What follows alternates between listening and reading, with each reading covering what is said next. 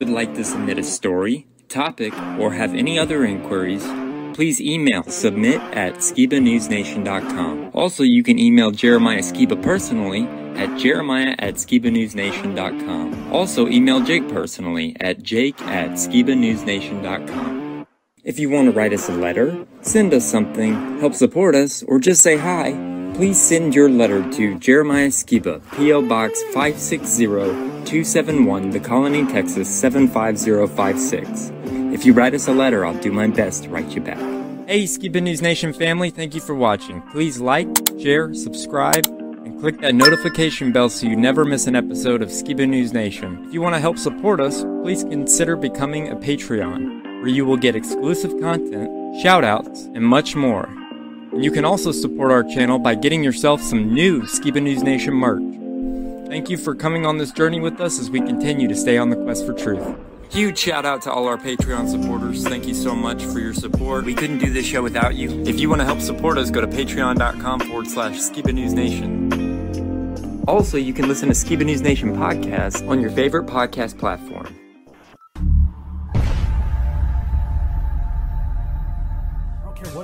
I want to know what the truth is. And I hope that people, my son, anybody, if my name comes up, whether you like me, whether you agree with me or not, at least you could respect the fact that he's on a quest for truth. He's on a quest for truth.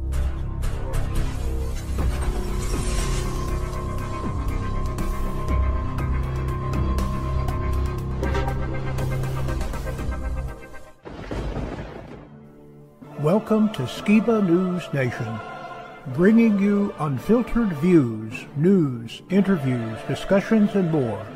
And now, here's your host, Jeremiah Skiba, award winning musician and son of Rob Skiba.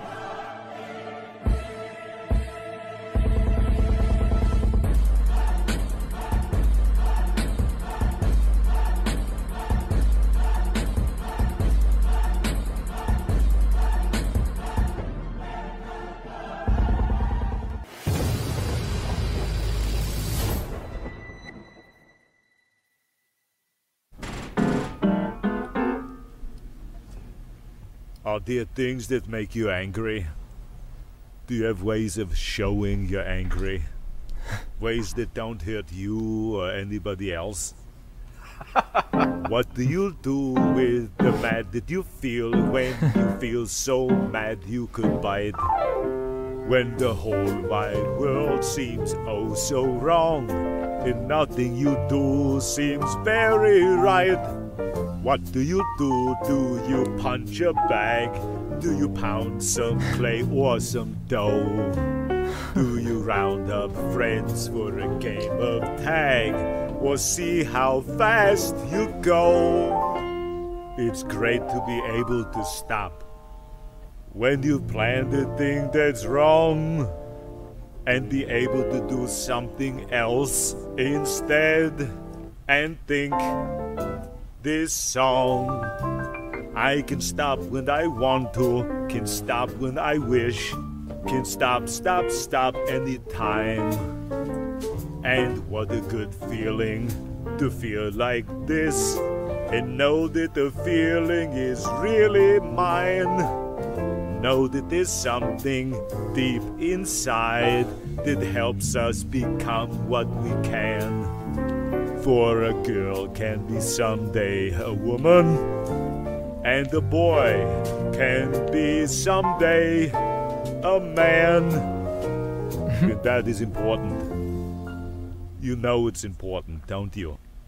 So I wanted to start off with a little bit of laughter, making fun of Arnold Schwarzenegger, but anyways, hey Skiba News Nation family, welcome to episode 73 of Skiba News Nation, your weekly source of the latest news, controversial topics, conspiracies, forgotten history, and so much more. I'm your host Jeremiah Skiba, and today we're going to be talking about Christmas witches, Hollywood exposing themselves, Elon Musk reinstates Alex Jones on X, Argentina's new president, only you can raise your children, secret spells of the English language, frequency has colors and feelings, an all new Opus Corner, and for history, we'll be talking about Bill Gates' quest for bug meat and what made Bill Gates so evil. An all new Truth Talk reactions, memes, and much more, so make sure you're subscribed and stay tuned. Now, as always, I'd like to in- introduce my great and insightful co host, Mr. Jake Grant. Welcome, Jake. Hello, Jeremiah. That clip was quite honestly mind blowing. And if you were to clip anything and soundbite it, I would clip the very end where he says, For a girl can be someday a woman, and a boy can be someday a man. that is important. Yeah, Mr. Rogers would be canceled today.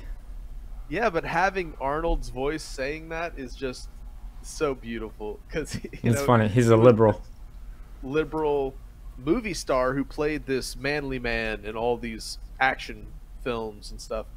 But anyways, um, yeah, man. Well, this week uh, we're gonna have some fun. We got some really uh, interesting holiday linked uh, funnery, uh, but we also have uh, some interesting uh, people being released from Twitter exile, and so we'll talk all about that when we get into the news. All right, looking forward to it. You ready to dive right in? All right, let's check it out. Let's do it.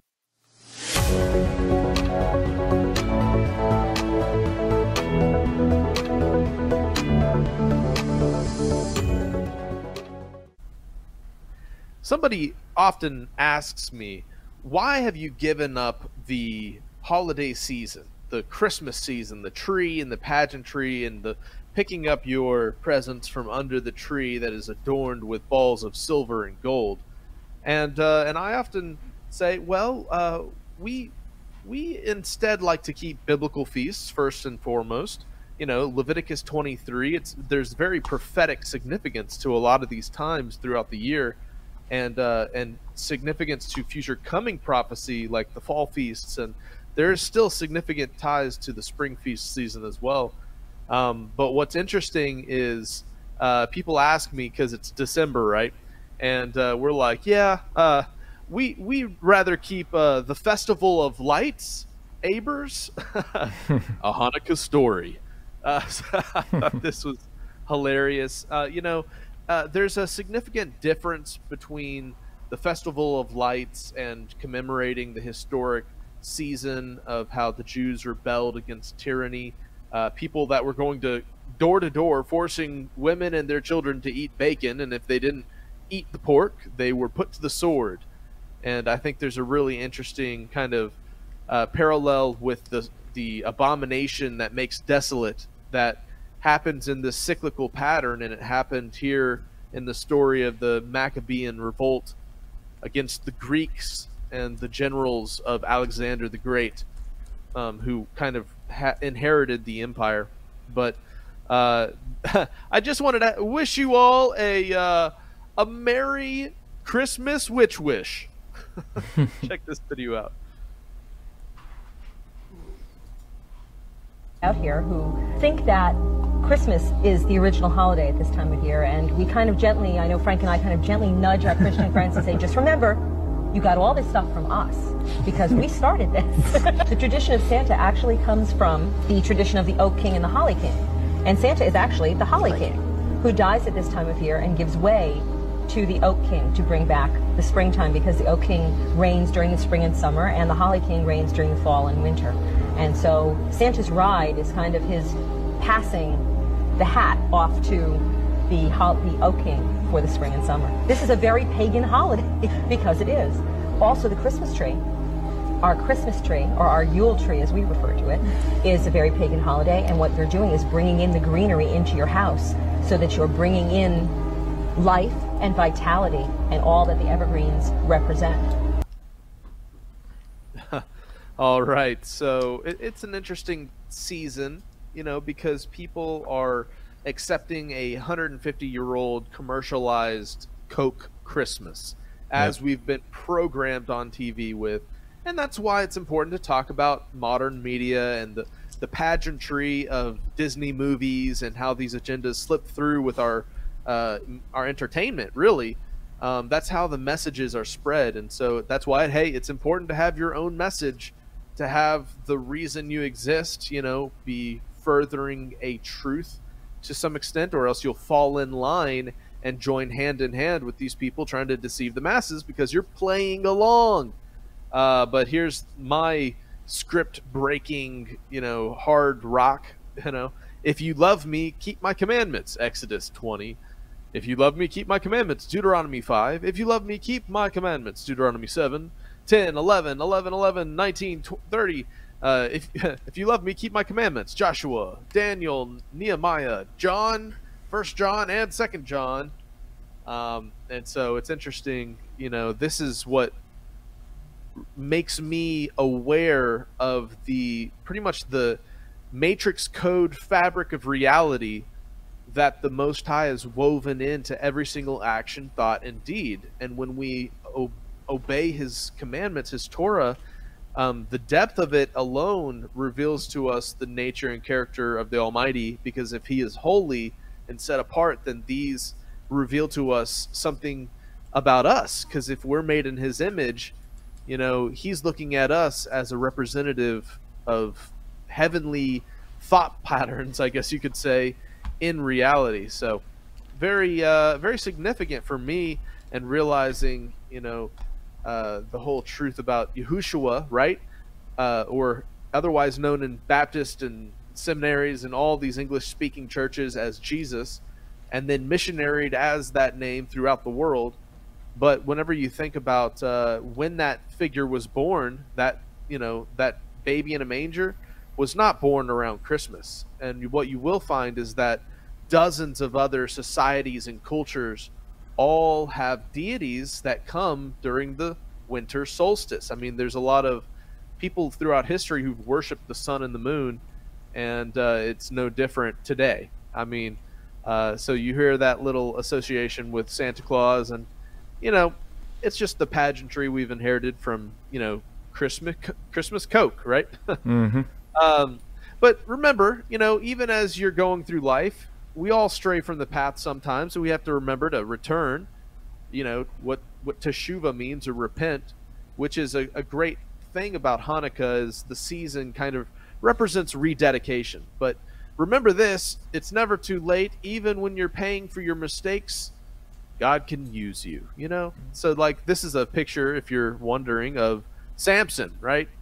He had uh, lost his eyes. He had given into his temptations and uh, given up the secrets of what made him a set apart individual.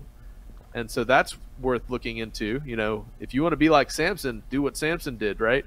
Yep. Uh, but there's better examples throughout the Bible, I think, that we can follow. And, you know, one of those would be King David, right? Another mighty man who failed in his life and could actually, like, win entire nations over. I mean, he has such a crazy story, but his heart was called a heart after Yah's own heart, or you know, a heart that the Most High was pleased with.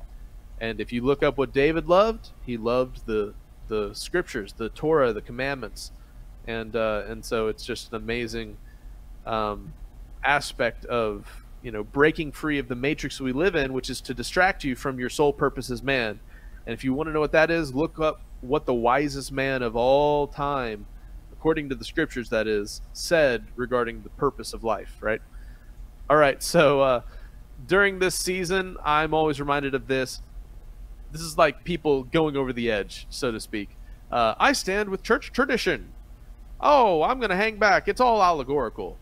Hey, you must not apply philosophy. you know, everything's just a metaphor. Nothing's literal. It's all for different people at different times. You know, dispensational theology, which is incorrect, by the way. We've discovered we inherited that lie.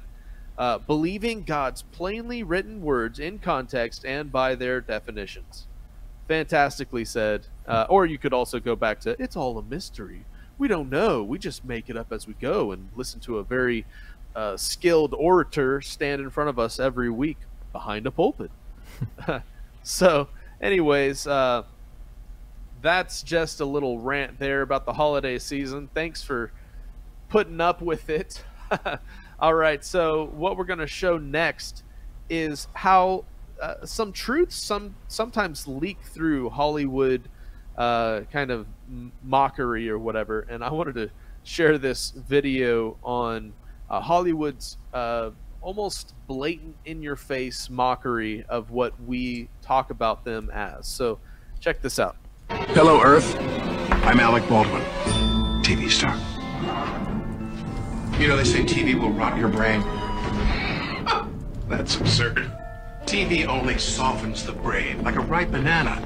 To take it all the way, we've created Hulu. Hulu beams TV directly to your portable computing devices, giving you more of the cerebral gelatinizing shows you want anytime, anywhere, for free. I only act out because I want love. Dynamite! Mushy mush. And the best part is there's nothing you can do to stop it. I mean, what are you gonna do? Turn off your TV and your computer? Once your brains are reduced to a cottage cheese like mush, we'll scoop them out with a melon baller and gobble them right on up. Oops. I think I'm drooling a little. Because we're aliens. And that's how we roll. Hulu, an evil plot to destroy the world. Enjoy. Uh, so you know how we talked about media. Uh, it was actually back during the founding of the United States of America. Did you know it was actually illegal to practice Christmas, Jeremiah? Uh-uh. Well, the Puritans. There's a, a famous picture going around of uh, the ancient Puritans had established that it was punishable by a fine if you were caught practicing a pagan holiday, because the people that left the British Isles, you know, those uh, early pioneers, they were people called by a very unique uh, religious message. I mean, the the very people that founded this nation, and their core beliefs were one, escaping the authoritarian, uh, kind of corrupt church system in Greater Europe and in Britain, and you know the Catholic Church and the Protestant Reformation. All that is a very weeded history uh, when you look at who was burning who at the stake, so to speak. Uh, but anyways, some of these people that came over, um, they were really motivated to separate from the traditions of men and the church uh, that they were kind of uh, growing out of, so to speak.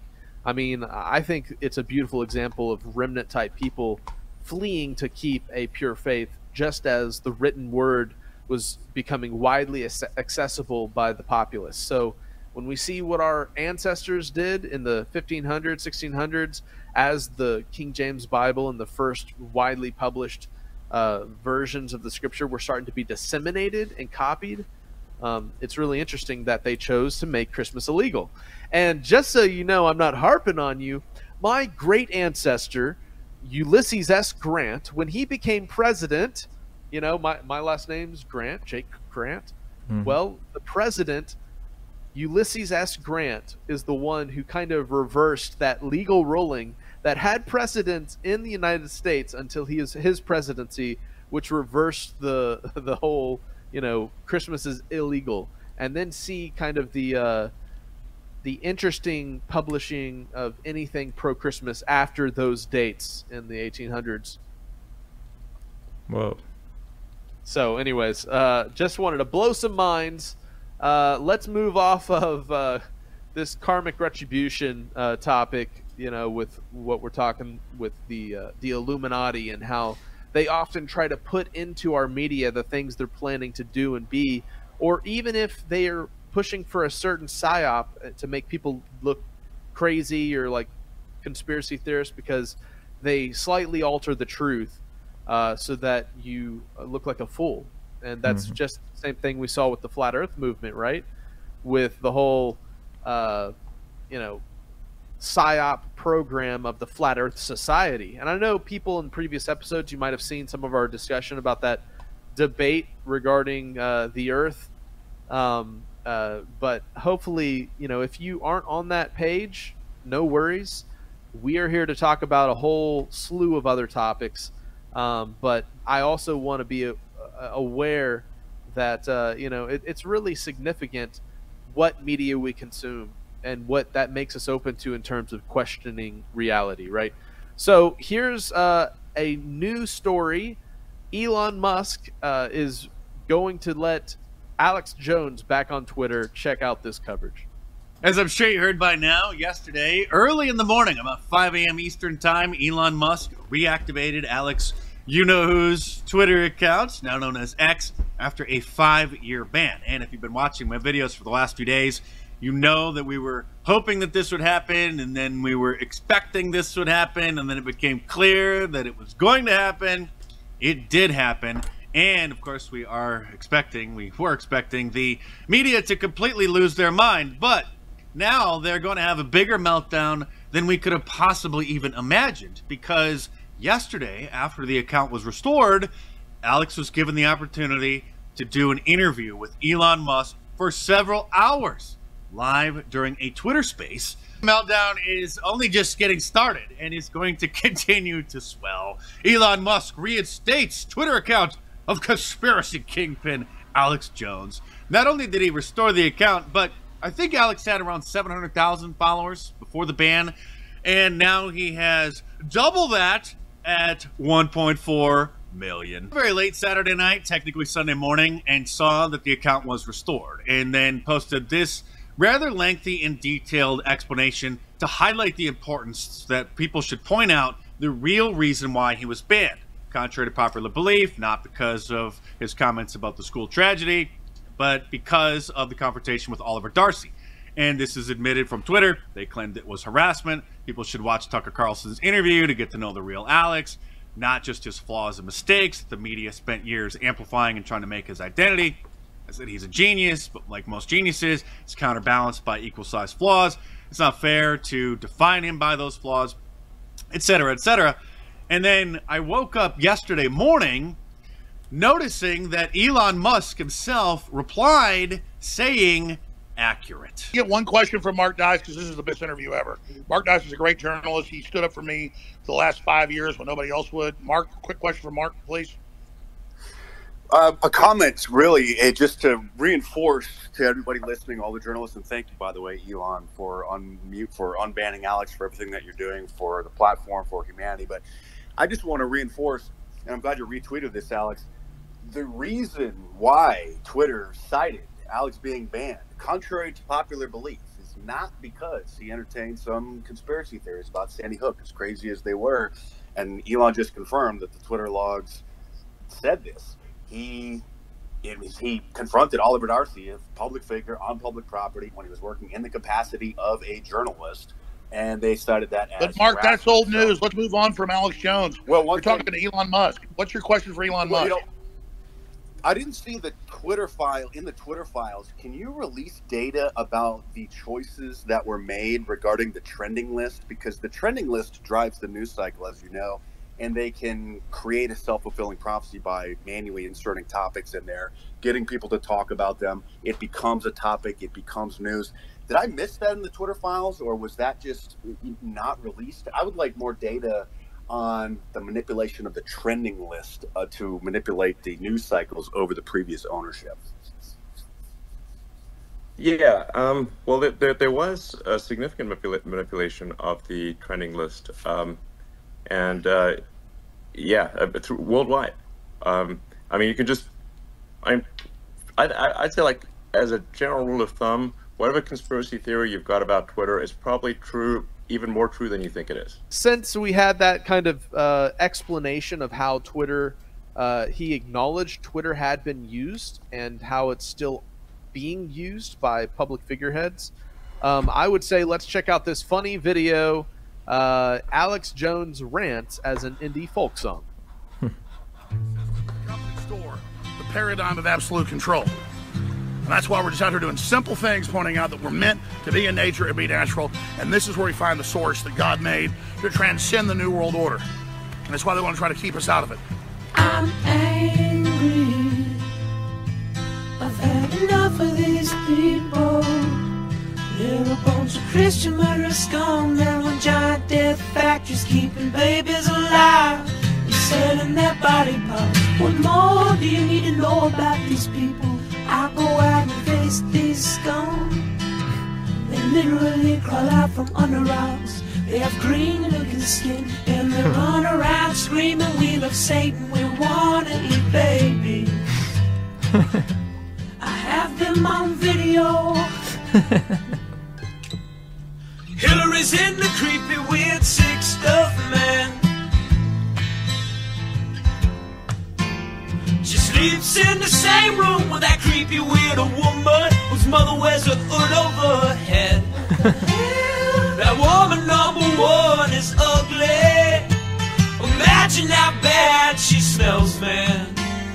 I'm told her and Obama just stink. Obama and Hillary both smell like sulfur.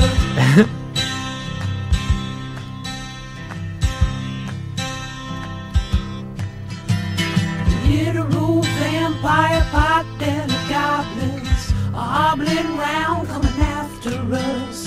My spirit gets close to that evil and I feel it go. Ah, ah,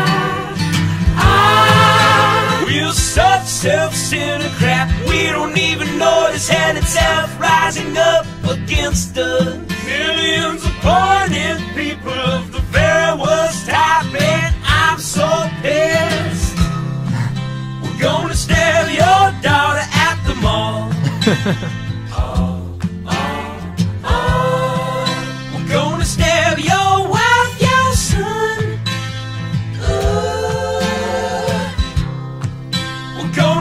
stab you with a butcher knife, and then the police chief is gonna say, We love our Somalis, we love our Muslims. Oh, they're so good, oh, they're so sweet. I was watching Fox News as I worked out this morning. Welcome back to Twitter, Alex Jones. yes, welcome back. Oh man, but you know, I, I think it'll be very interesting to see. Uh, what I would say is, I'm curious how much X is abiding by the WHO community standards for talking and discussing the medical experiment. And you know, you can't criticize the WHO on YouTube right now. Uh, So, um, I guess we'll see uh, what this gate opening of people with contrary opinions uh, actually how they affect the online world today. Uh, very Trump-like language uh, in a presidential candidate now sworn in in South America. Uh, so check out uh, Javier Milei uh, about how he's turn about turns as he commits to Paris climate agreement. So this guy, you know, the new president of Argentina has about turned in his commitment to withdraw from the Paris climate agreement. So my question is: Is does this mean he's going into the Paris climate agreement? But anyways, uh, I, I was shared this figure on a recent trip down to Texas. There's a lot of people that are watching this guy's language um, as he uproots corruption in his own country. Um, it just makes you wonder um, if a similar sentiment is spreading across the world for no nonsense truth tellers, uh, or at least those who appear as. So check out this next video of Javier, Argentina's new president, taking a chainsaw, quote unquote, to the state.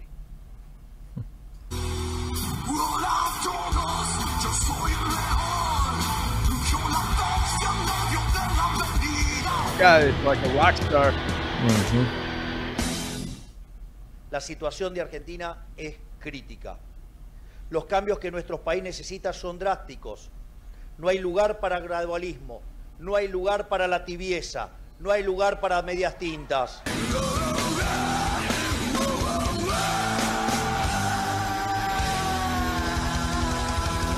El estado que tenemos hoy, si nos movemos hacia aquella pizarra, aquel Ministerio de Turismo y Deporte, afuera. Ministerio de Cultura, afuera. Ministerio de Ambiente y Desarrollo Sostenible, afuera. Ministerio de las Mujeres y Género y Diversidad, afuera. Ministerio de Obras Públicas, afuera. Aunque te resistas.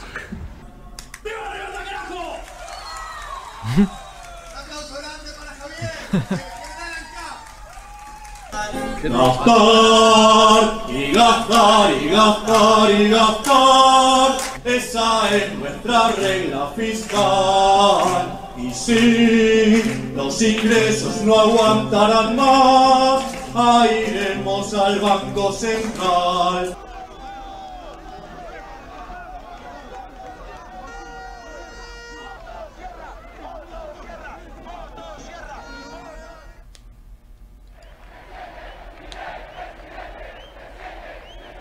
What an interesting guy, man. What a character. Well, they call him the Argentinian Trump, or the Argentina's Trump.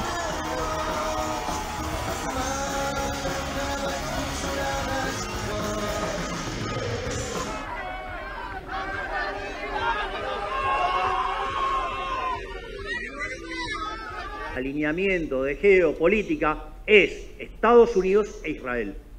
Esa es nuestra política internacional. Nosotros no nos vamos a alinear con comunistas.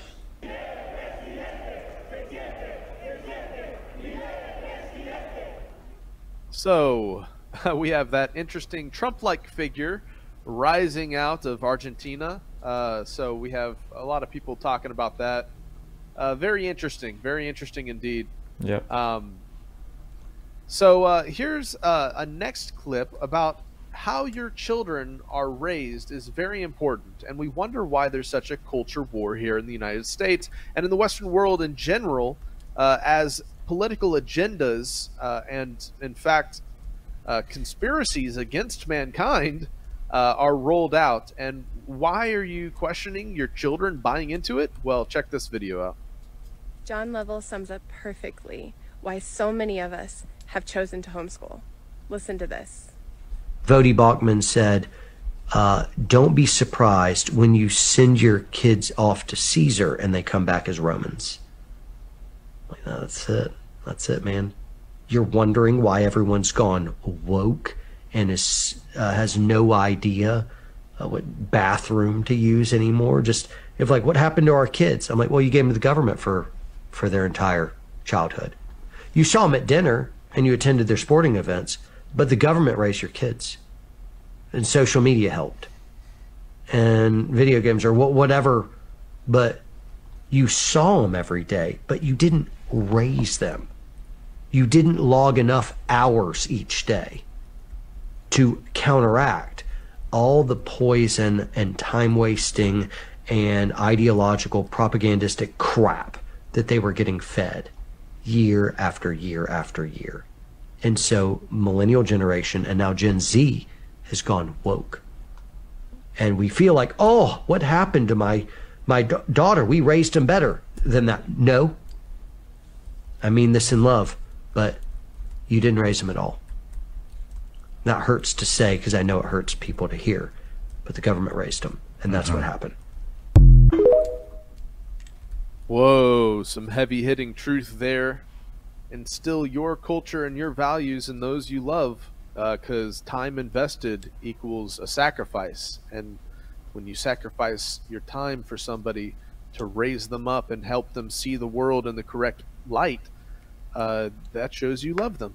And that's that's the whole the relationship we should have with our heavenly Father, right? Like uh, whenever we live this life, whenever we correct the things that we see wrong in our life, we get kind of in a a, a sure-footed path that helps us navigate the troubles in the world.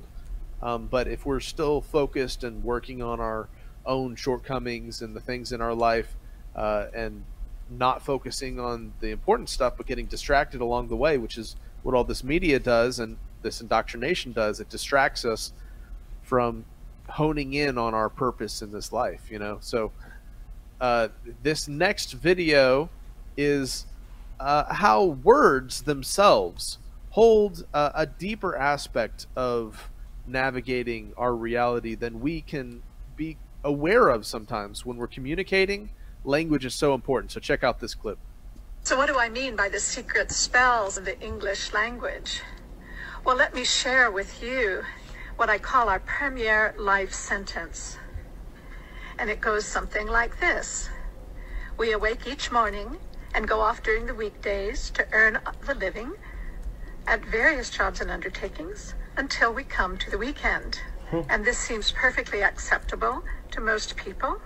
However, more people die between 6 and 9 on a Monday morning than any other time of the week. So I do what I call a translation of the English language, and I spell that T R A N C E with the idea that words cast spells. So when you translate that life sentence, you remember that awake is a funeral party for the dead. Mourning is the state you're in when you attend a wake. And you would have to be in a weekdays to earn the living, since urns are for the ashes of the dead. We call our jobs undertakings.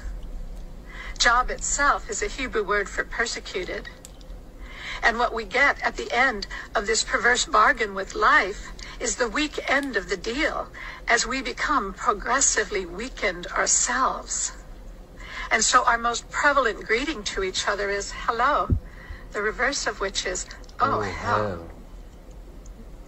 And it, so what do I Oh, even the words we speak pronounce the curses over our lives that the I guess the people that have set up the system wish to kind of employ in our mindset. I mean, because if our mindset relates to our life set and the way that we operate in this world, um, how we think and the things we say, life and death and the power of the tongue, right?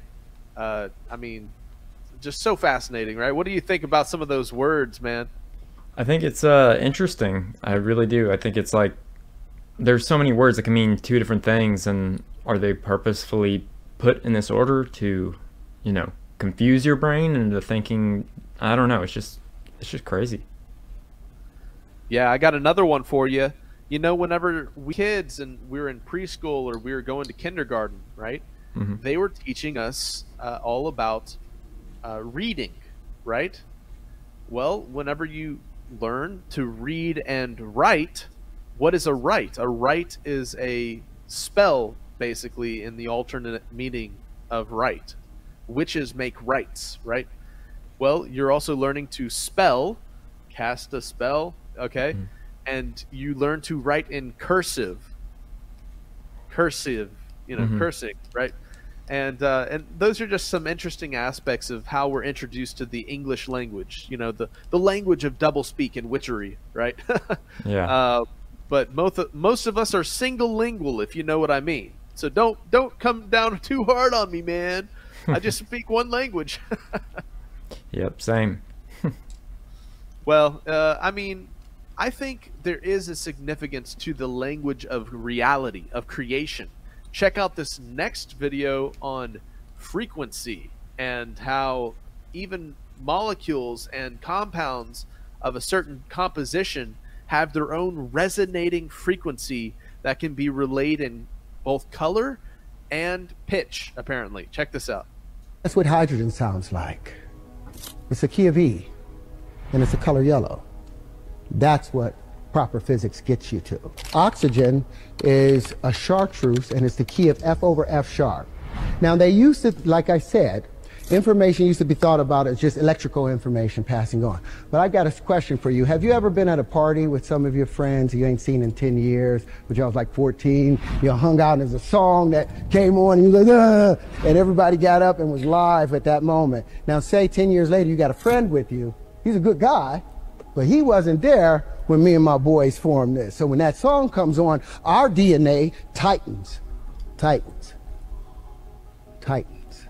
There's a particular song, a scale in the genome for each and every one of us. Now, when that song is played, when your particular prime resonant frequency is played, guess what happens? Your DNA celebrates and tightens. Everything else gets pushed out. Harmonic wave resequencing. The carbon is also the key of E and yellow. The nitrogen is G. And all these play a song. So say that the F over F sharps of the oxygen, the green, is only hitting at an, an F. Why? Because there's another frequency coming in from a generator over there. That's changing and causing it to change. The F hits the carbon. So the, instead of hitting as a F sharp, it hits as an F, so when it hits the carbon at an E, it doesn't hit it quite right, so the domino don't file right. So the next domino hits wrong. And so now we have uh, malformation happening within our DNA because the frequencies are being pushed off. But when we hear our tone, we tighten back up. So yeah, I'm in the process of building the harmonic wave resequencer with another doctor who has been able to successfully cure AIDS and cancer. And it's well underway. But I wanted you guys to understand how that works. It's so simple. You do not need to tear the human body apart when all you can do is use frequency to bring it back to its normal space. Or what will happen if they play the wrong frequency? Do you just spontaneously explode? I mean, the things that go through my head at night, you know, I'm like, whoa, what if, uh, what if I play the wrong ringtone on my cell phone? you know that that guy was in Iron Man, right? That's uh Terrence Howard. He's an actor. Oh yeah, was it? Oh Yeah. I mean, I if you watch the full thing, it's very strange, but but he he made some good points, but some of it was like one plus one equals zero or something like that, and I was trying to wrap my mind around it, and I was like, I, I'm not I'm not following. Yeah, I mean it's a it's a plausible theory as to how frequency affects our you know world, but I mean colors you know, and feelings. Yeah, you've you've heard those stories of the Japanese scientists that spoke words of affirmation to plants and water and all that stuff, right? Mhm. And and freezing water crystals under certain you know vibrational agitations based on different types of good music versus harsh music, right? Um, but anyways, uh, finally for the end of the news segment, Jeremiah, check out this crazy advertisement. Uh, I mean, if this is the technology they have now, uh, I mean, just imagine what they can do in the night sky and make us think it's real with all the drone and imaging capabilities they have. Uh, I mean, check out this, and and now tell me they don't have something even more advanced lurking somewhere, right? Check this video out.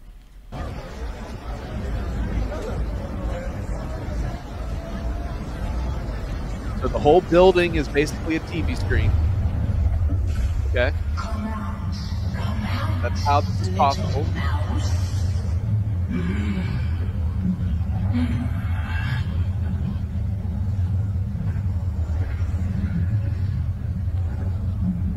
Imagine if this happened, I don't know, 500 to 1,000 years ago or 3,000 years ago.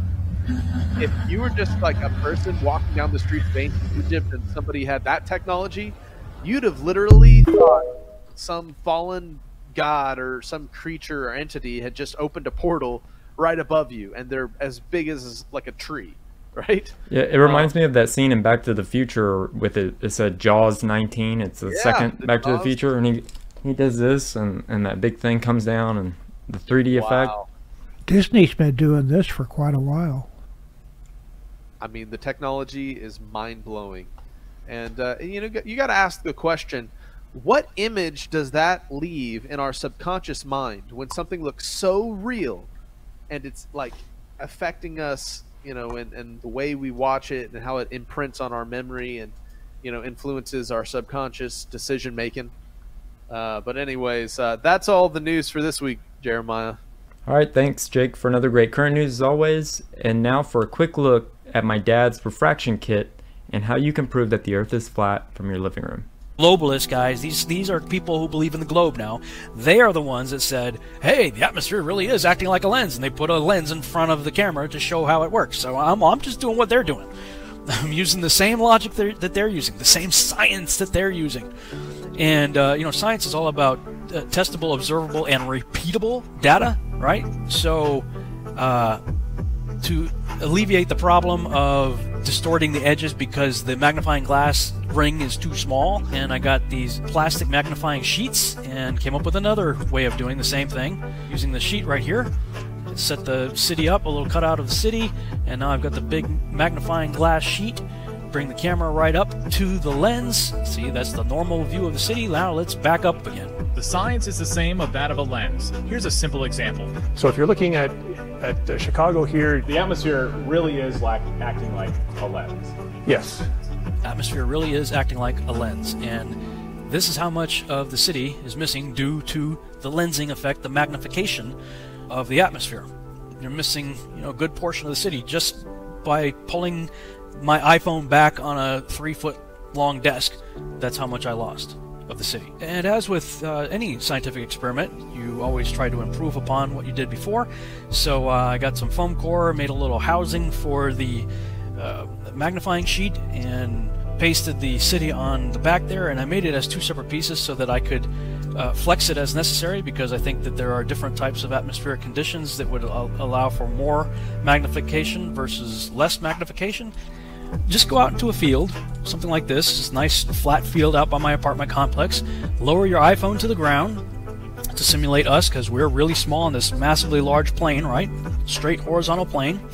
Then go ahead and walk away from your camera on this flat horizontal plane. And just for the fun of it, let's go ahead and bring the city in here. And I'll try to keep my head right between those two buildings right there. And I'm going to pull the city along on this flat, straight, horizontal plane, pulling the city, pulling the city far away, and just simply due to perspective lines, look at what we end up with, boys and girls. Amazing, isn't it? Now let's bring the water line in to simulate uh, water instead of grass and get rid of the background there with some sky. Now let's slide our little city over here, put the big city back in, and well, just due to perspective lines, this is how much of the city magically disappeared. So based on what we've just seen here, apparently all you either need is atmospheric magnification, refraction, or perspective lines.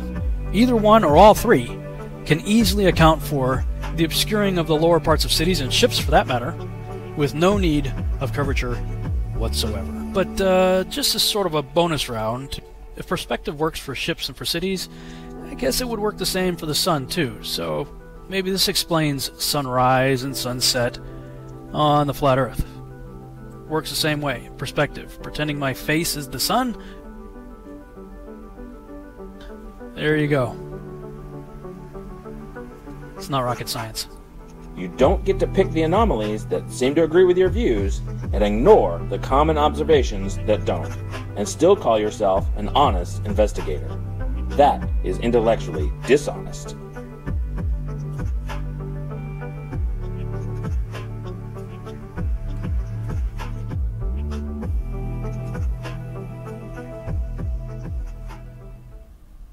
So you can get your refraction kit, and I'll leave the link down in the description. And uh, it's about that time for an all new Opa's Corner. Take it away, Opa.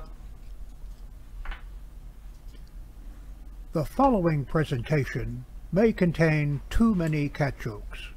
Viewer discretion is advised. This presentation is rated CJ, cat jokes. Parental guidance suggested.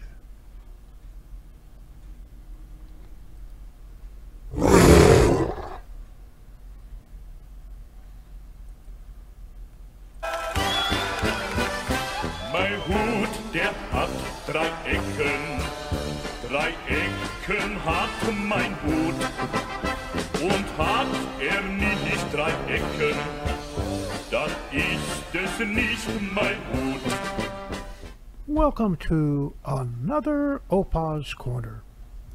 Remember, these are jokes and funny cartoons. Laugh, have fun, enjoy. Never did find out what the knights in white sat in.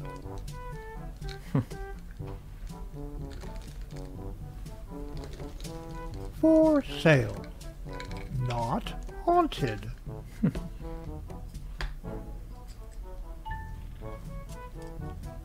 Catholic Central High School. Have a safe, enjoyable summer. Take care. Dog bless.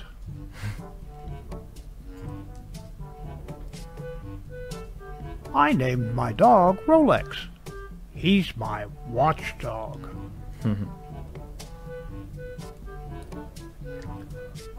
Becoming a vegetarian is a big missed mistake.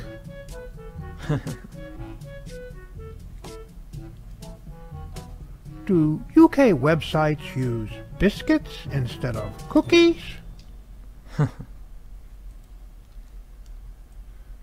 the amount of sleep required by the average person is five more minutes.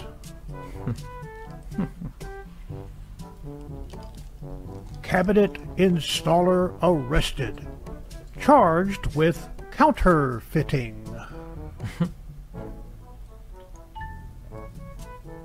The five second rule does not apply when you have a two second dog.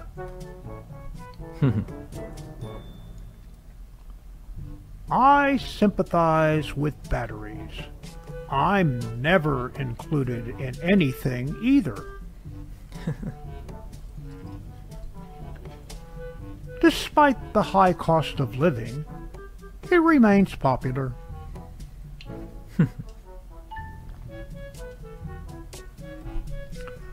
Crushing pop cans is soda pressing. Before Mount Rushmore was carved, its beauty was unprecedented.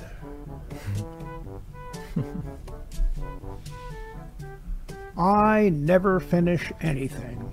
I have a black belt in partial arts.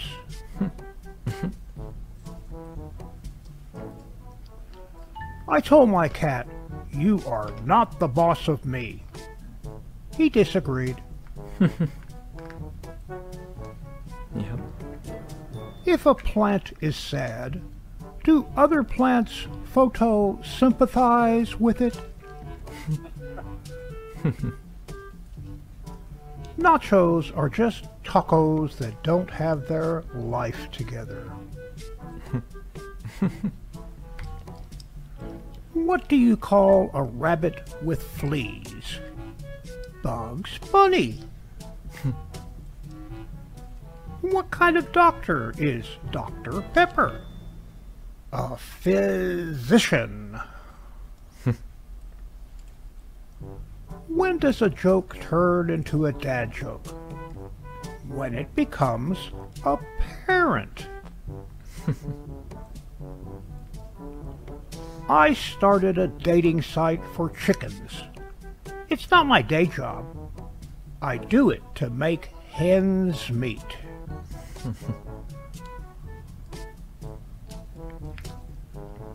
Tires required. I hope so. Hmm. Latte. Noun. Italian for you pay too much for that coffee.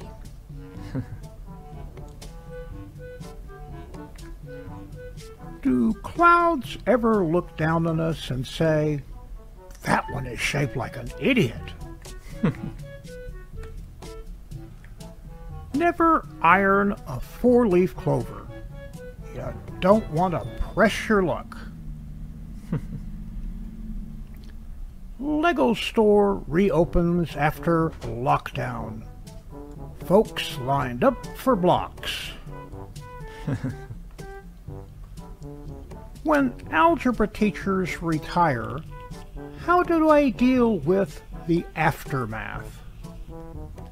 Hmm. Don't tap the glass. It scares the donuts.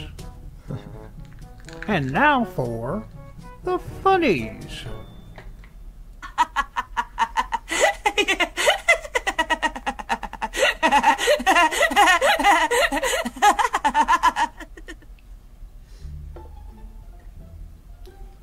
and it will create over 50,000 jobs locally.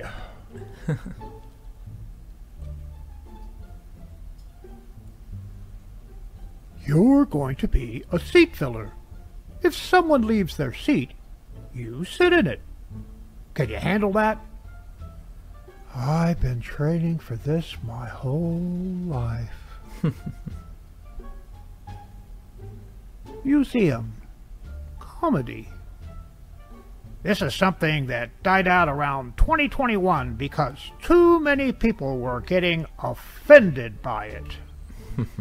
That's true. Lenny never quite fit in with his co-workers. Sleigh bells ring, are you listening? In the lane, snow is glistening. Dang it! Go in the hole! Whap, whap, whap.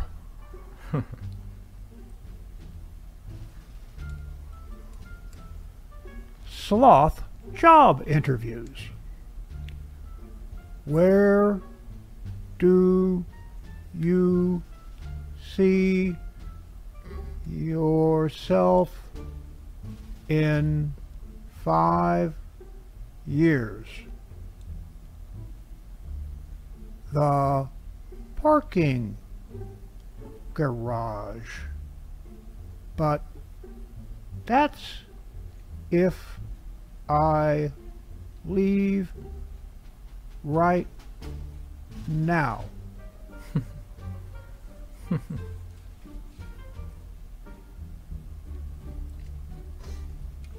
For the tuna course, the chef will open the can right here at the table. Oh, this is so exciting. the first no L. Beth E. Hem.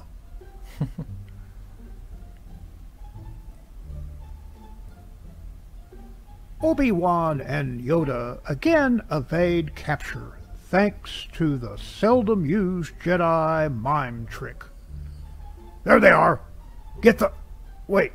Wait. They're they're already trapped in some kind of invisible box.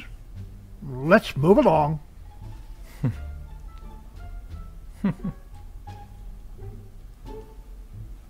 Seasons greetings.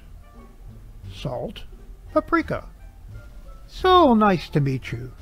How do you do? Nutmeg, garlic.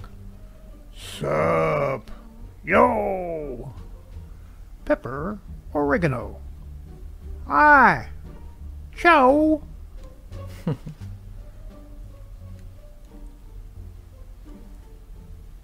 I get you this box, but you have to play with the box it came in.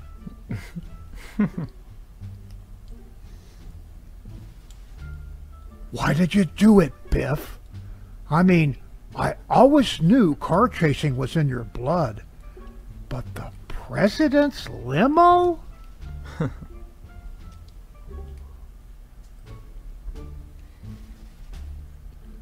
the real reason not to use your pet's name as your password. Shopping cart. 12 frozen mice. 11 crates of catnip. 10 empty boxes. 9 entire tunas. My feet were cold. you sure you don't want the protection plan? In case you slowly nudge your phone off the table and... Oh, oh, oh, oh okay, okay. I- I'll take it.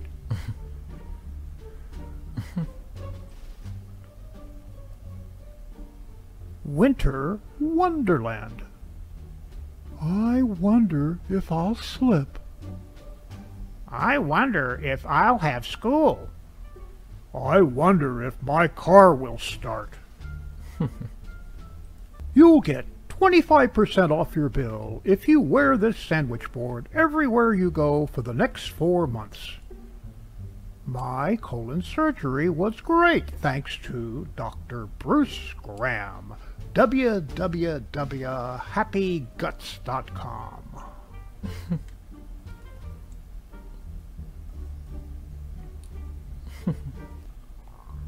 I'd like us to go back and focus on that horrible nightmare. Well, you thought you might not be able to pay my bill.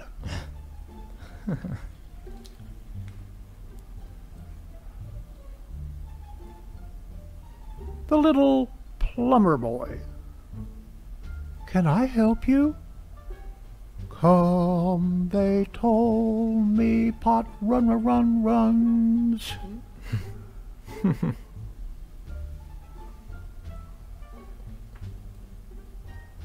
hey, I got one. Hey, I got one. How Santa really finds out which reindeer can fly. Dang. Let's try another one. Evil. I'm buying all my gifts locally instead of shopping at a big box store. Whoa, hold on. Tell me more about this big box store.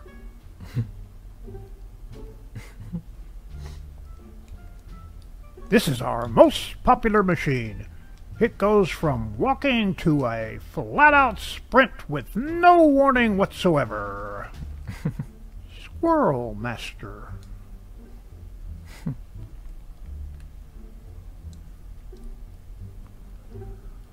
Of course you've got cold feet, you nitwit.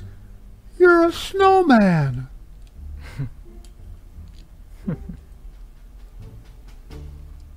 Let's see. Mosquitoes, gnats, flies, ants. What the? Those jerks. We didn't order stink bugs on this thing.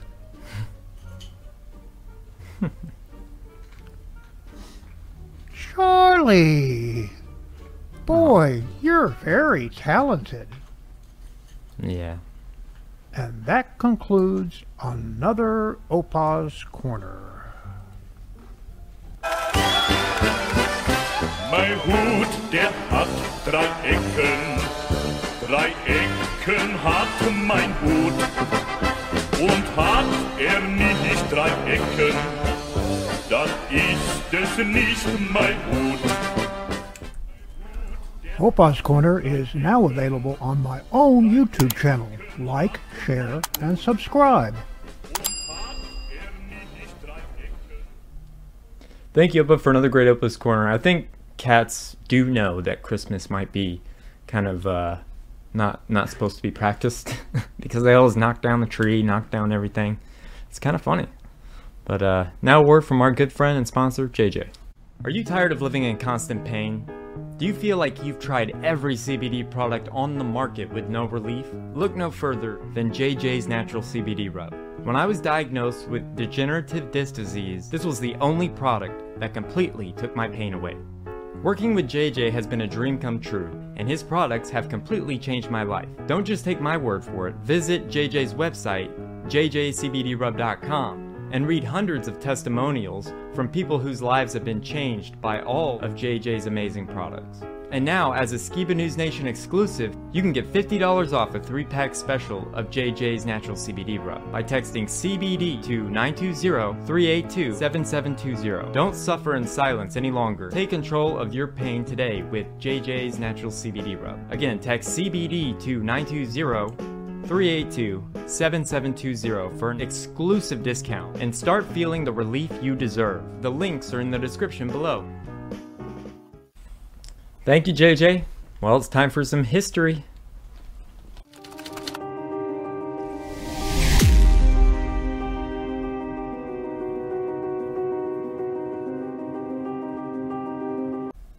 So today for history, we're going to be talking about what Bill Gates wants us to eat.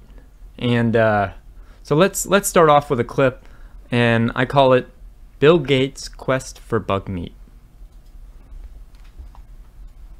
I came across articles that showed that the key thing you can do to reduce population growth is actually improve health. And thought that's the only thing that really counts. This is a bit scary. We go from less than a billion in 1800 and then three, four, five, six, and 7.4 billion where we are today is happening even faster. Nigeria is headed to be the third largest country in the world, 800 million by the end of the century. So actually China will have shrunk by then. Is the population going to get so big that feeding everybody and maintaining the environment is going to be impossible. Particularly as people get richer, they tend to eat more meat. If we don't do anything, this sector will actually grow over time. So you're saying not just the fact that there's more people and a larger population, but as people move up towards the middle class, they want to consume more meat. The one that has gone better than I would have expected five years ago is this work to make what's called artificial meat. You eat it as well, and you like it? Absolutely.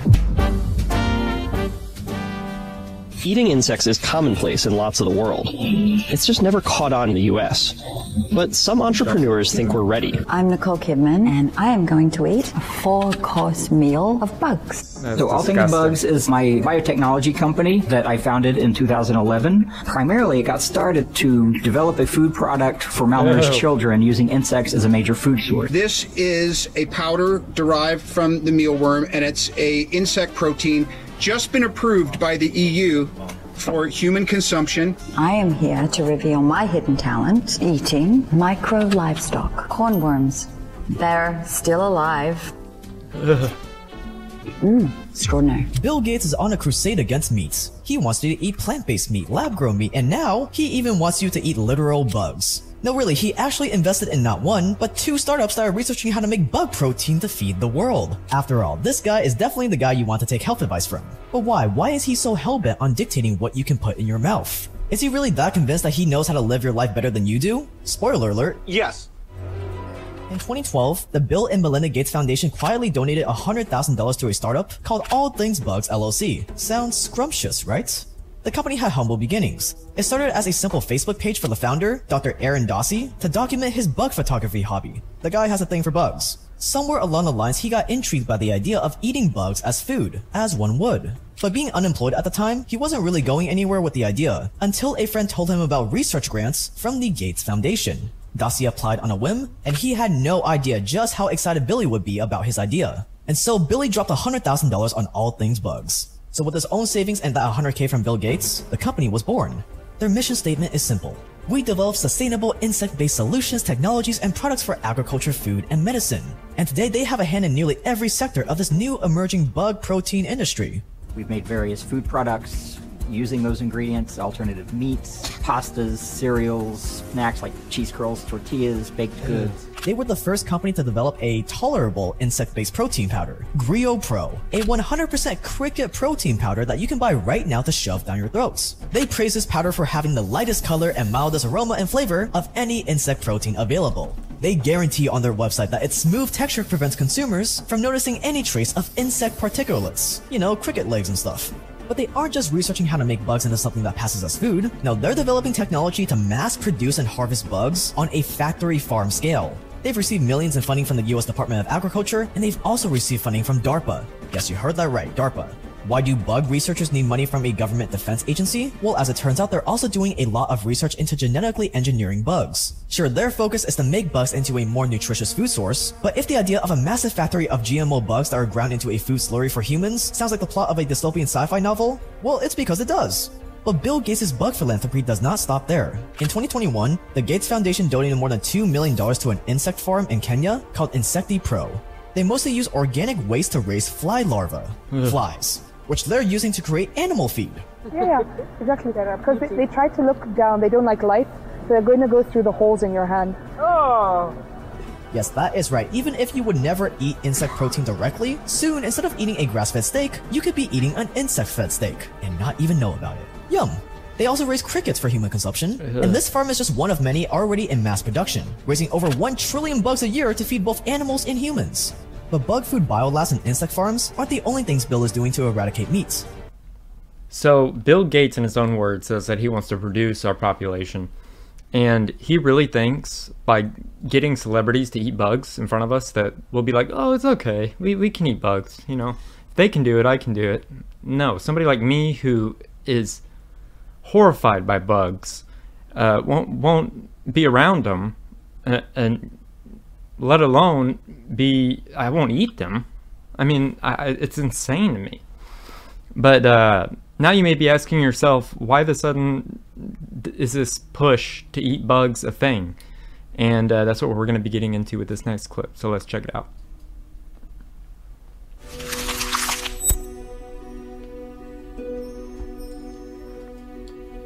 Gates has been touting the potential of plant-based meat at least as early as 2013. He invested nearly $130 million into Beyond Meat in 2019. He's invested even more into their rival Impossible Foods. Protein-based approaches uh, have surprised me how far they've come in when they've been offered in burger chains. Uh, the demand has been quite good. And he's invested into lab-grown meat as well, by backing companies like Upside Foods.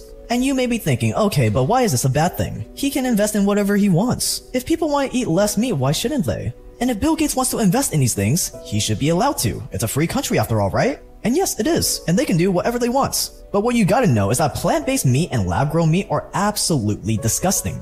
The plant-based heme responsible for making the Impossible Burgers bleed comes from genetically modified soybeans, which have extremely high levels of estrogen, which are also raised in massive amounts of pesticides like Monsanto's Roundup, which is linked to organ damage in animals, cancer, and even non-Hodgkin's lymphoma in humans. Fake meat is also known to include MSG, known neurotoxins, and a giant long list of synthetic additives. It's basically ultra-processed food taken to a whole new extreme, and lab-grown meat is not any better. Lab grown meat comes from genetically modified animal cells that have been immortalized to reproduce super fast and forever. They're basically cancer cells. These cancer cells are banned by the FDA in regular food production, and there is zero safety data on if using basically cancer cells in food is safe. These cells are also fed on massive amounts of monocrop soybeans, which again are extremely high in estrogen. And to top it all off, this whole concoction requires a ton of antibiotics to keep the mush from putrefying. And that carbon footprint is supposed to reduce, it turns out that lab-grown meat is even worse than conventional cattle farming. But none of that matters, because Bill Gates does not want these meat replacements to be optional, he wants them to be the only option. In 2021, he said in an interview, You're right that saying to people, you can't have cows anymore, talk about a politically unpopular approach to things. I do think all rich countries should move to 100% synthetic beef. You can get used to the taste difference, and the claim is they're going to make it taste even better over time. Eventually, that green premium is modest enough that you can sort of change the behavior of people or use regulation to totally shift the demand. Ah yes, changing the behavior of the masses, using regulation to shift demand. These are the things that Bill Gates and other elitists like him are scheming up in their minds right now as we speak. And really fast, if you want to opt out of all this nonsense, even if you choose not to eat artificial meat or bug meat like Bill Gates wants you to, the average meat you find in your grocery store is not good. Hormones, steroids, chlorine baths, and maybe even mRNA vaccines in the future are just some of the things that could be in the meat in your grocery store. And with no country of origin labeling requirements, meat from third world suppliers can be repackaged and sold as American meats. But why? Why is he pushing this? What's his beef with just letting people live their own lives? Yeah, what's his beef with cows or with beef? What's his beef with beef? You know? um, now that lab grown meat seems just so weird, and all of it just seems really weird. But like, uh, it seems like they're well. Now we're finding out that all these all these fake meats are now, you know, giving people cancer and stuff like that. And I mean, shocker, right? Shocker. You're not supposed to eat something that. I mean, what do you think, Opa? Well, I I'm sorry, but I, I don't eat bugs, and, and I'm really leery about all of these veggie things. But come on, Bill Gates said it's good for you. what do you think, Jake? Yeah, I, it reminds me of the film Snowpiercer. If you've ever seen that, in the train, you have the people on the back of the train that like kind of are the workforce, lower class, didn't have a high paying ticket, and the way that they keep them alive on this train that perpetually like circles the planet or whatever. I mean, it's a crazy premise, but um, it's like a hypersonic train that goes super fast all around the world, and they feed the people cockroach sandwiches, like little protein bars made of cockroach. Huh. So, uh, I mean, you see it in the media, and you definitely can see them pushing for these alternative proteins. Um, I mean, they want us all eating bugs, just like you showed. Yep. Soylent Green. What is that? That's a that's a movie from way back where they were crackers made from people. Oh well, we're not, we're not far off of that. That I mean, was Charlton Heston. People, they're made from people. well, what if I told you that Bill Gates is a junior? He's not Bill Gates. Like he's not the original Bill Gates. Did you know that his dad was was more famous than he was at one point? Well, that's what we're going to be getting into with this next clip. So let's play that clip.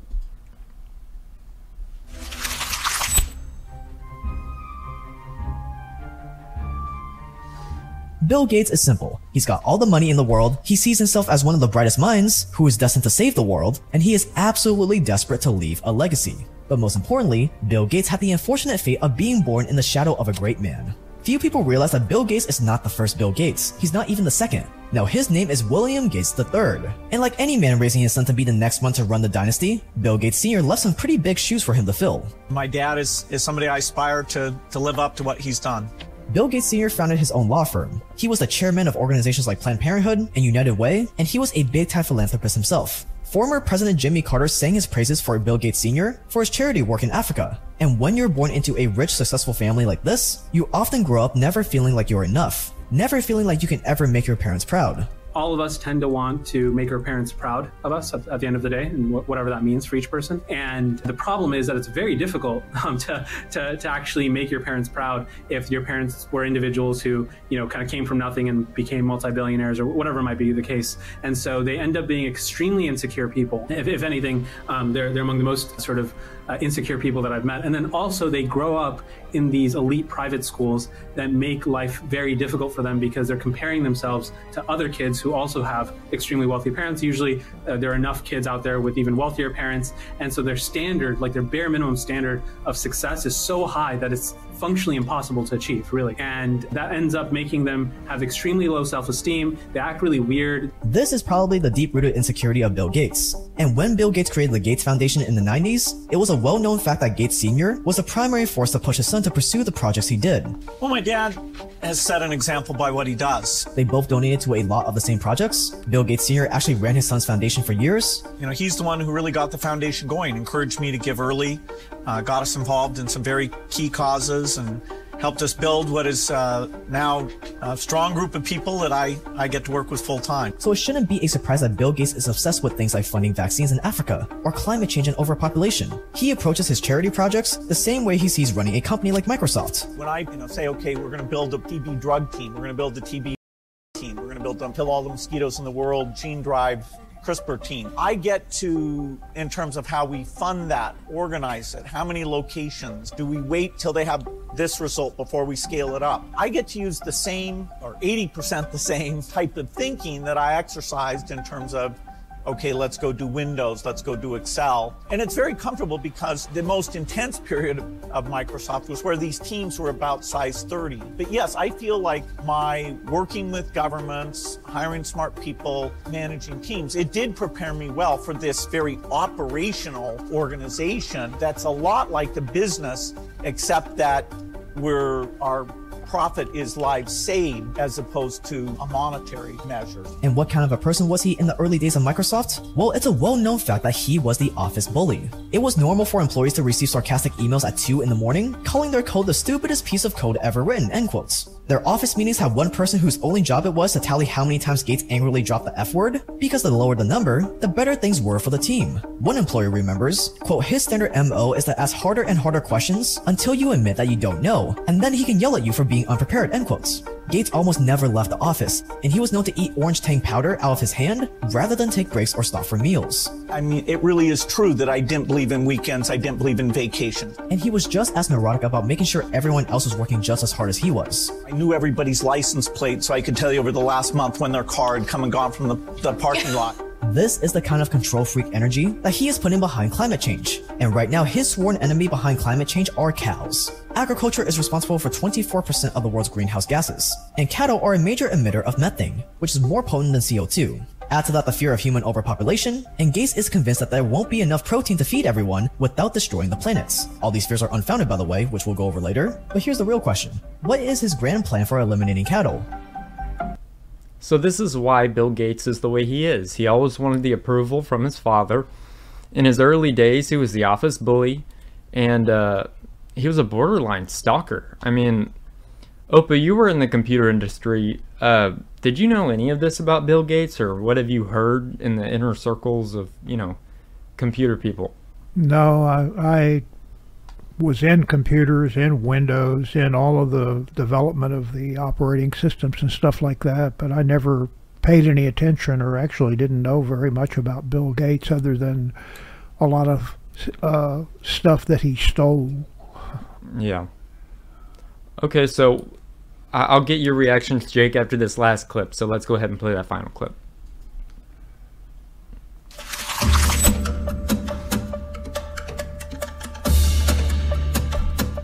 If the masses cannot be persuaded by consumerism to change their behavior, government intervention is Billy's next step. And one of the ways to do that is with subsidies. Subsidies are a fancy word for giving away free money for things like growing corn or for electric vehicles. If the government gives out bonuses for actions they want people to take, they will get more of those actions. And as it turns out, fake meat is starting to get a lot of subsidies. Governments from all over have already thrown over a billion dollars at it, and they are just getting started. So while edible insects haven't been subsidized much yet, that might change very soon. President Biden signed an executive order this year requiring federal agencies to support cultivating alternative food sources. Federal regulators are now deciding how lab grown meat must be labeled, the final step before public sale. And it isn't just the White House saying this either. Our good friends at the World Economic Forum are also pushing for fake meat and bugs too. Like this article, Burgers, Bugs, and the Shift to a New Way of Eating. But of course, subsidies are only half of the coin to eliminating cattle. Subsidies are like the carrots, but regulations are the stick. And a few countries around the world have already tried using the stick approach to ban beef. In 2019, Dutch farmers revolted when the government tried to force them to kill off half of the country's livestock. Irish farmers are being pressured to kill off hundreds of thousands of cows. And New Zealand has proposed a literal fart tax to reduce emissions and limit the number of cattle. The population is exploding. Cattle farming is killing our planets. We have to do something. But what if all these excuses are not the whole story?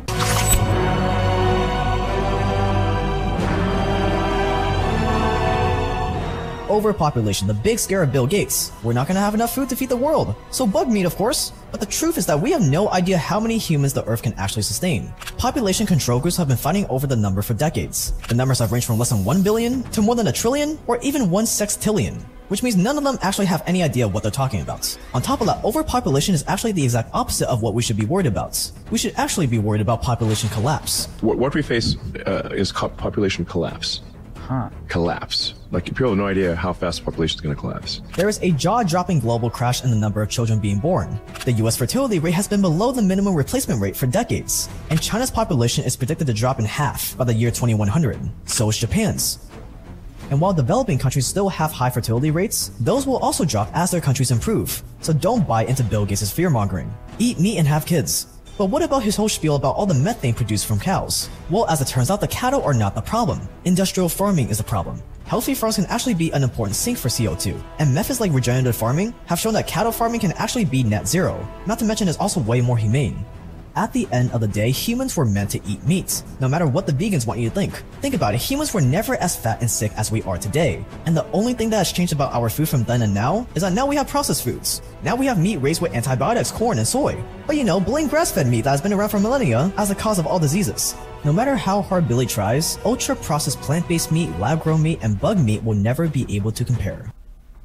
So, what do you think, Jake, about the whole Bill Gates uh, bug meat thing? I mean, where there's money to be made, there's a motivation, and I think it's really telling seeing the evolution of his relationship with his father. And what that shows to me is just this idea that it's a generational agenda that's passed down. We mm-hmm. have all these different forefathers and ancestors that have touched this general message that has put certain people in power and kept certain people out of it. And so um, the way the money flows and the way they argue to eat bugs, I mean, I get it. I mean, it, there's money to be made there. I mean, you know how much you can make on you know something that basically uh, feeds and reproduces and turns into bio bulk on its own. I mean, there's big money to be made in mealworm sandwiches and Ugh. you know what uh, whatever gross thing they want to feed us. But um, that's why I think you know the the premise of eating according to Leviticus 11, for example, demonstrates to us what we should be willing to eat and what we shouldn't. And I mean, it's the whole concept of uh, you know what what is actually good for us. Um, and I mean, insects are definitely uh, things that tend to bring a lot of disease. But yep. yeah, I, I think that's a crazy expose thing there, and uh, no wonder it was just something passed down by his father. I mean, it makes sense. All right, well, that's all I got for history and the Bill Gates and the bugs, so no more bugs. and uh, last week, you weren't able to experience the Truth Talk segment, so it's time for some Truth Talks.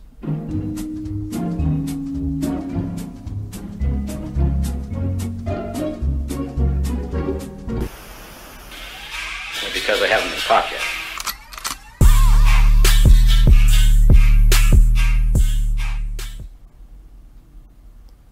So I want to give some credit to my girlfriend Lindsay for helping me find some of these. So uh, let's go ahead. Silent night. This one's from Mopa. Holy I, I hear you. oh,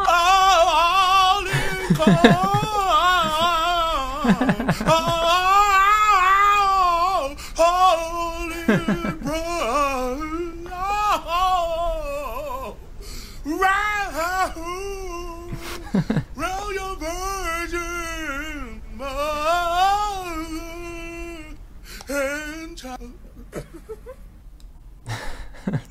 so that one was from Opa. Very funny. All right, let's play this next one. Check this out. I've been trying to tell y'all. Look, That's good.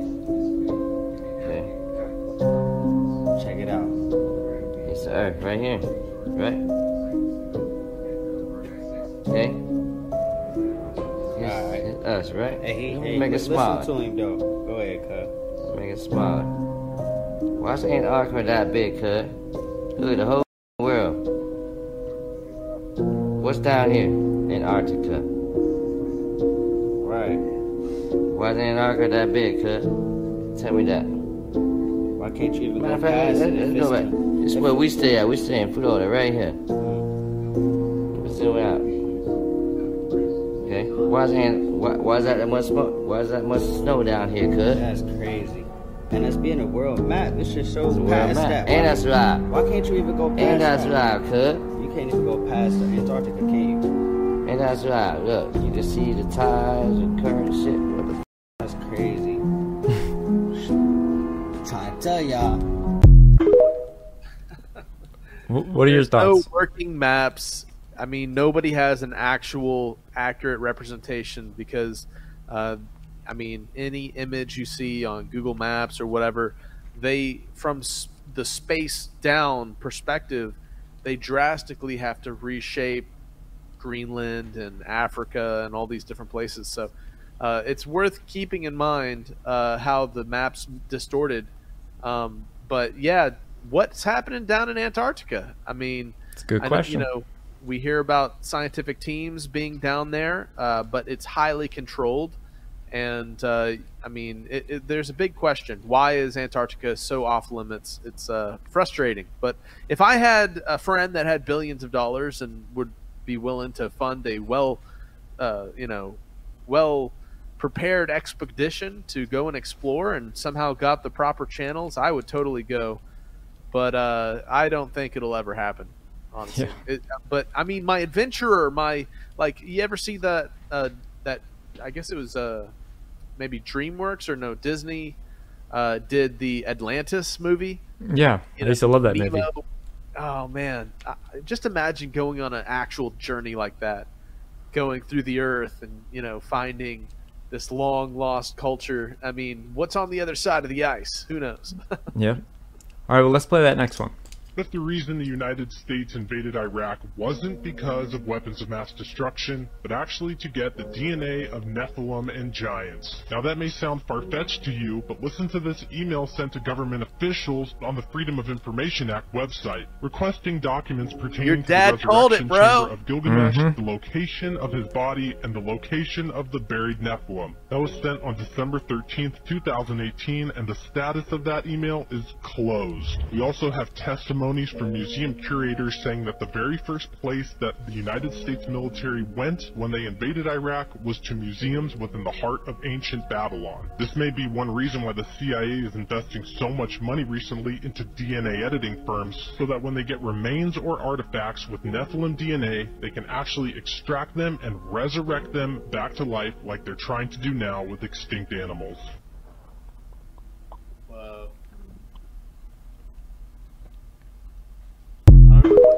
You see how big big the feet were? Those were huge. That's cool. All right, man. Yeah, let's play the Dad next one. called it, man. Yeah, he sure did. on the meaning of this first landing on another body in space. Look at their faces. Would each of you give us uh, your estimate of what is the meaning of this to all of us? I wonder how long they've been in uh, the press conference. Like that's why they're looking so sad, or if they know that they're you know having to lie about the whole experience, the whole world. I believe that uh, what this country set out to do was something that was going to be done sooner or later. You can almost feel the guilt and anguish coming from their eyes and body. But aren't they supposed to be enjoying themselves for accomplishing such a task? This point to think in many other areas of other missions that could be accomplished. What did they see? Have you seen the videos of Buzz Aldrin recently, Jeremiah? Like when he was being recognized by Trump during the whole like flat Earth NASA pushback when they were like, "Oh, we're we're we're really going to the moon. We promised this time. We haven't gone back yet." But uh, like, what what do you think, man? I mean, do you think they were just like exhausted from a whole long day of being interviewed, or do you think they were actually like feeling bad or guilty about having to boldface lie about the nature of their mission to the whole world? Well, I feel like back then people used to actually like feel things, like feel guilt. I feel like today we're so desensitized, but back then they were doing parades, they were doing all this stuff, and I mean it would weigh on me to to be a public face and lie like that constantly. It- uh, Even if I did a, a thousand interviews and I I really did do that, I'd be excited, but knowing that I didn't and I'm getting all this credit for doing something fake, I mean that's what I see. It's interesting. All right, but let's play that next one. So my question is, how can you operate a lid on the outside of the space station by manipulating something mechanical on the inside of the space station without losing air pressure? It's it's called real good engineering.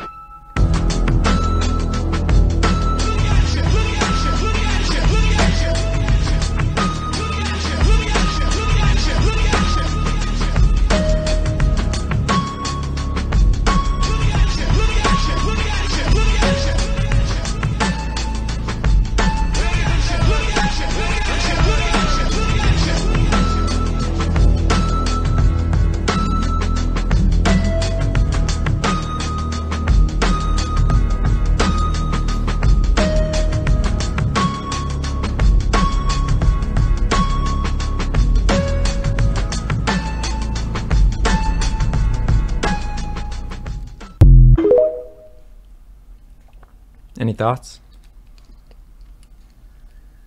There's a lot of questions as to how things work. Have you ever seen the footage from that swimming pool? Uh, NASA actually owns one of the largest swimming pools in the world. Has a whole mock-up of the ISS. That's how they practice. Right? So they tell us. All right, up, let's play that next one. So there I was, just minding my own business, looking at Google Earth, and this big snow-covered monstrosity is staring me in the face like, um, why is that covered in snow? I look into Ireland and some other areas around it, Iceland. Ireland gets snow only once a year, one day a year. So I keep digging a little bit deeper, and I finally get underneath this cloud cover here, and a few images pop up. And I say, oh, images, what are they? Well, this is what you got, which I'm sure that looks familiar to you, right? Looks just like the pictures they give us of Mars. So I'm just kind of creeping around here and definitely noticing the same kind of undulation changes and same kind of rock, same kind of dirt. Only thing that's missing is that nice little red tint that they pay somebody $150,000 a year to put on there. But those mountains, those rocks, definitely exactly like we see on Mars. So I said, oh, I wonder what they're doing out here. What is all this equipment for? I'm sure it can't be NASA, right?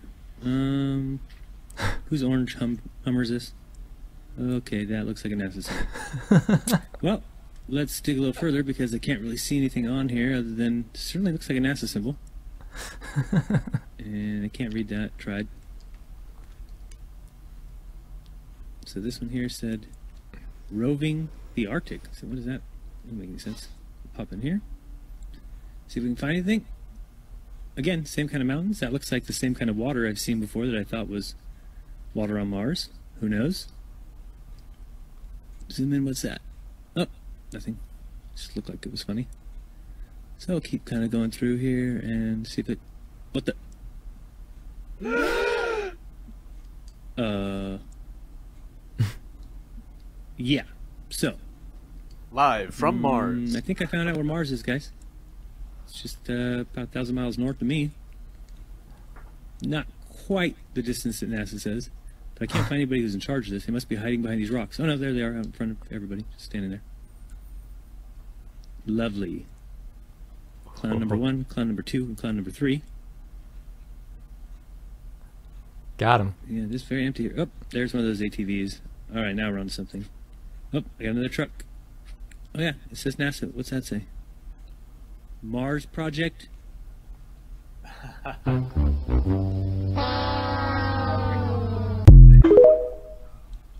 Either they're filming a movie, which I doubt it, or there you have it. Good find. I want to know where that is too. We should go explore there because that's something we could actually go to. well, maybe not. Alright, up, let's play the next one. This is the moon that you see every day. It's right above your head, and it probably never occurred to you that the I thought key this to was interesting. understanding where you live is right in front of your eyes. I will show you now what it is that you're looking at and what you don't see. The image of the moon contains the map of the Earth. In fact, it looks like it's the only true map of the world. Mirrored, distorted, and sketchy, but beyond a shadow of the doubt, perfectly accurate in reflecting all the continents and their right proportions. It takes a bit of time to see it and to get used to it because it requires a lot of internal effort to overcome a lifetime of conditioning and to believe that what you're being taught from birth is not true. But if you have an open mind and if you're curious about what you're looking at, you will realize that this is not the first time you've seen it and that somebody might know this truth too, but they don't want to disclose it to you. So, so what are your thoughts on that? Oh, I've looked into that before. It is kind of interesting. I mean, um, I, I mean, uh, the big question is, is could the moon be reflecting some sort of image of the Earth and its continents? And uh, you know, it seems far fetched, but it also is, you know, gets your mind turning. You know. Yep. Alright, up, let's play that next one. Take a look at this black object flying through the moon. Did you catch that? Let's zoom in and take another look. Something is flying through the moon, guys. The moon is not what we're being told. And regardless of what everyone that's wants real, to believe, be it is not great. a solid object that you can land on. Well, the can you trust Bible was true once again. The moon is a light. Check this out. As that object exits, it's like flashing lights. Look at that. What is that? What flew through the moon? You think real or fake? I don't know about flying through the moon. Maybe by perspective, it looked like that, but um, yeah. I mean, if if that if there was footage like that that was real, and it was like 100% recording some kind of phenomenon, right?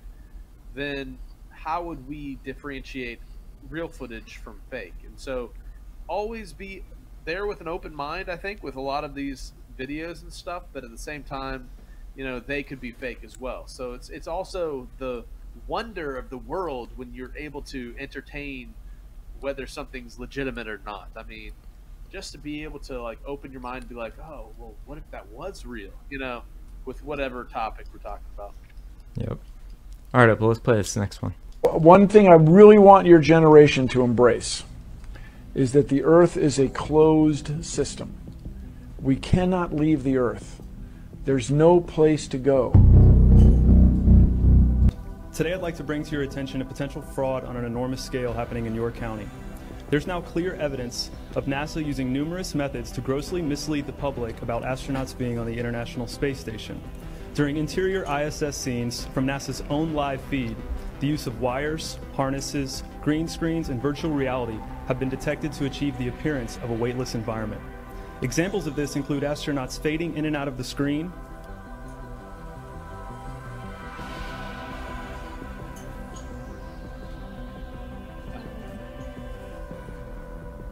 Wow. green screen glitches, grabbing objects that aren't really there,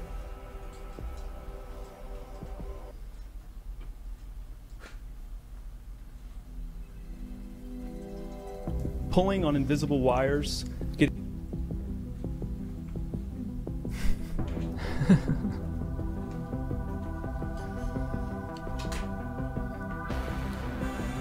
getting tangled in their harnesses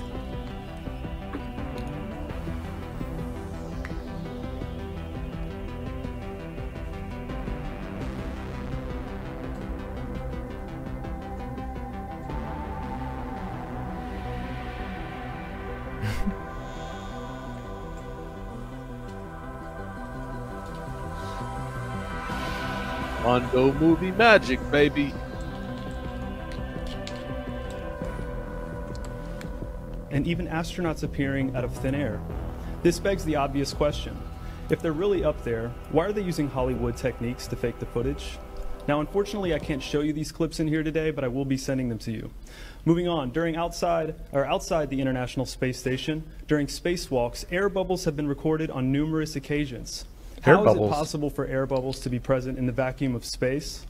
I once questioned astronaut Scott Kelly about this phenomenon. His body language and answers only created more questions. In 2013, astronaut Luca Parmitano nearly drowned during a spacewalk when his helmet filled with water. This happened again just last year. Air bubbles, helmets filling with water, and drowning. Are they in space or are they underwater?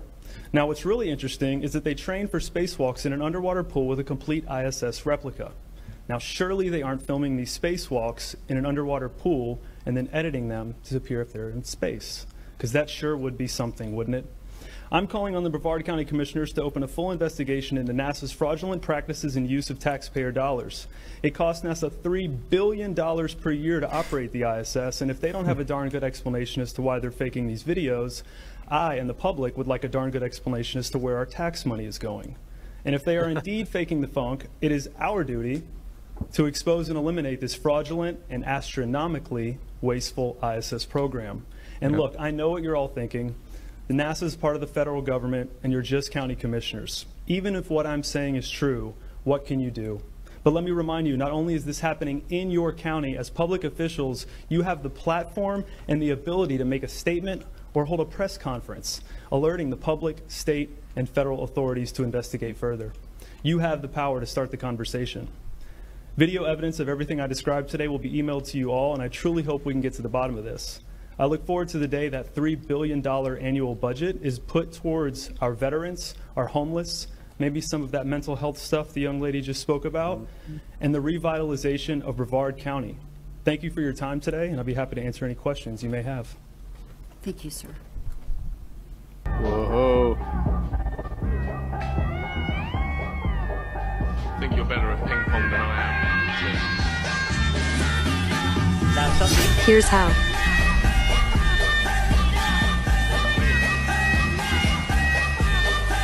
Just simply use a blue screen. Voila, now you have a bubble of water floating, as if he's in the outer space, inside the ISS. Voila.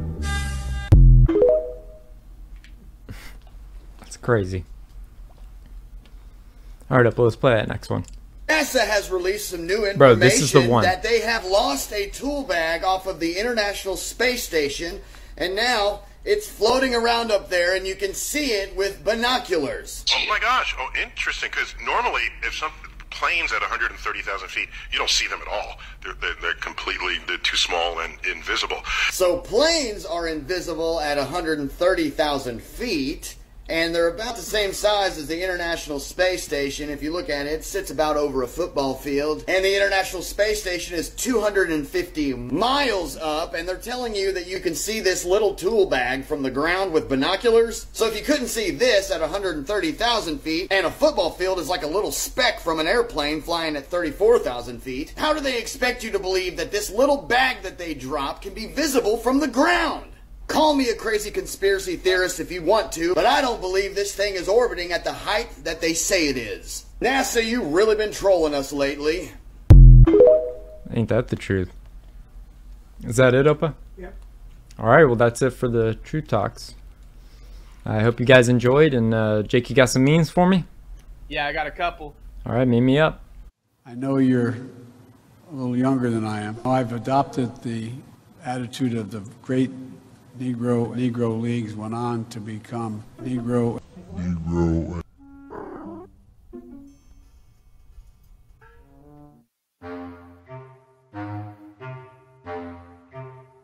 Meet me up.